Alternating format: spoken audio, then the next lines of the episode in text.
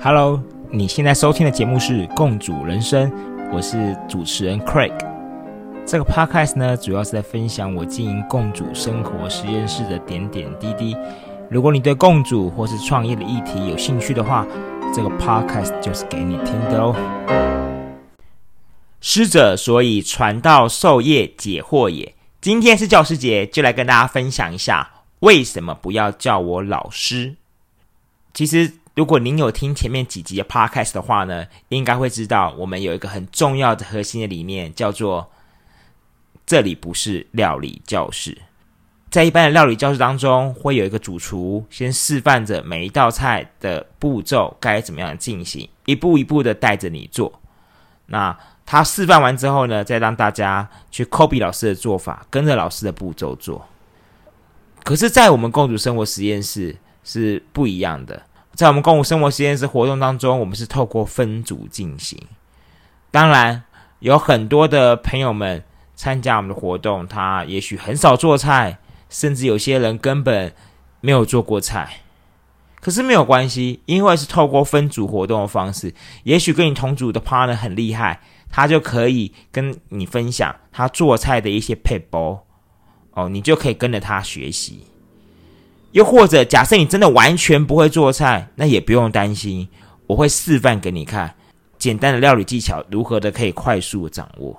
所以，其实很多朋友参加我们的活动当他其实就感觉到说，哦，他有真的学到东西，因为他真的有亲自自己去动手做。也许是因为这个样子，很多人在活动当中就会不自觉的能够叫我老师。可是对我来讲，感觉真的蛮怪的。原因是因为。我们在塑造的是一种料理的社交的氛围，我们借由共煮料理这个工具来促进大家的交流，借由做菜来开启话题。所以呢，叫我老师真的有点怪怪的，因为我也是来这边跟大家交朋友的。那当然，如果在外面，如果我真的是在分享、演讲、讲课，那也许我就是真的是老师。可是，在共主的活动当中，我觉得我就是跟大家一样，只不过今天是用一种形式欢迎大家来到我的空间，来跟我一起做菜而已。所以我并不希望大家在活动当中叫我老师，会让我觉得好像有那么点特殊身份的感觉。可是并不是如此。我想这是为什么不要叫我老师的主因啊？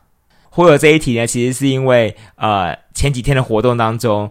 哦，有一位帅哥，他很可爱。要离开跟我们 say goodbye 的时候呢，他说他突然回头问我说：“哎，Craig，在活动当中，我真的好想叫你老师，可是他冷下来了。”他说：“为什么？可以告诉我为什么？”嗯，这是为什么会有今天这一集的原因了。今天如果是在你的朋友去你的家里，我想你的朋友应该也不会叫你老师吧？应该如果有的话，应该是开开开玩笑或什么之类，或是你的绰号叫老师。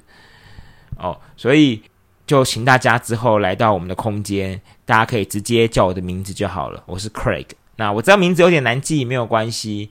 呃，对，公主先生 Craig 就是我。我不是老师，我是跟你一起煮饭的朋友。今天的节目就到这里喽，谢谢你的收听。如果你喜欢我的节目的话，就请动动你的手指头，给我们五星的评价。或是分享给你的好朋友们，这样就会有更多人能够听到我的分享哦。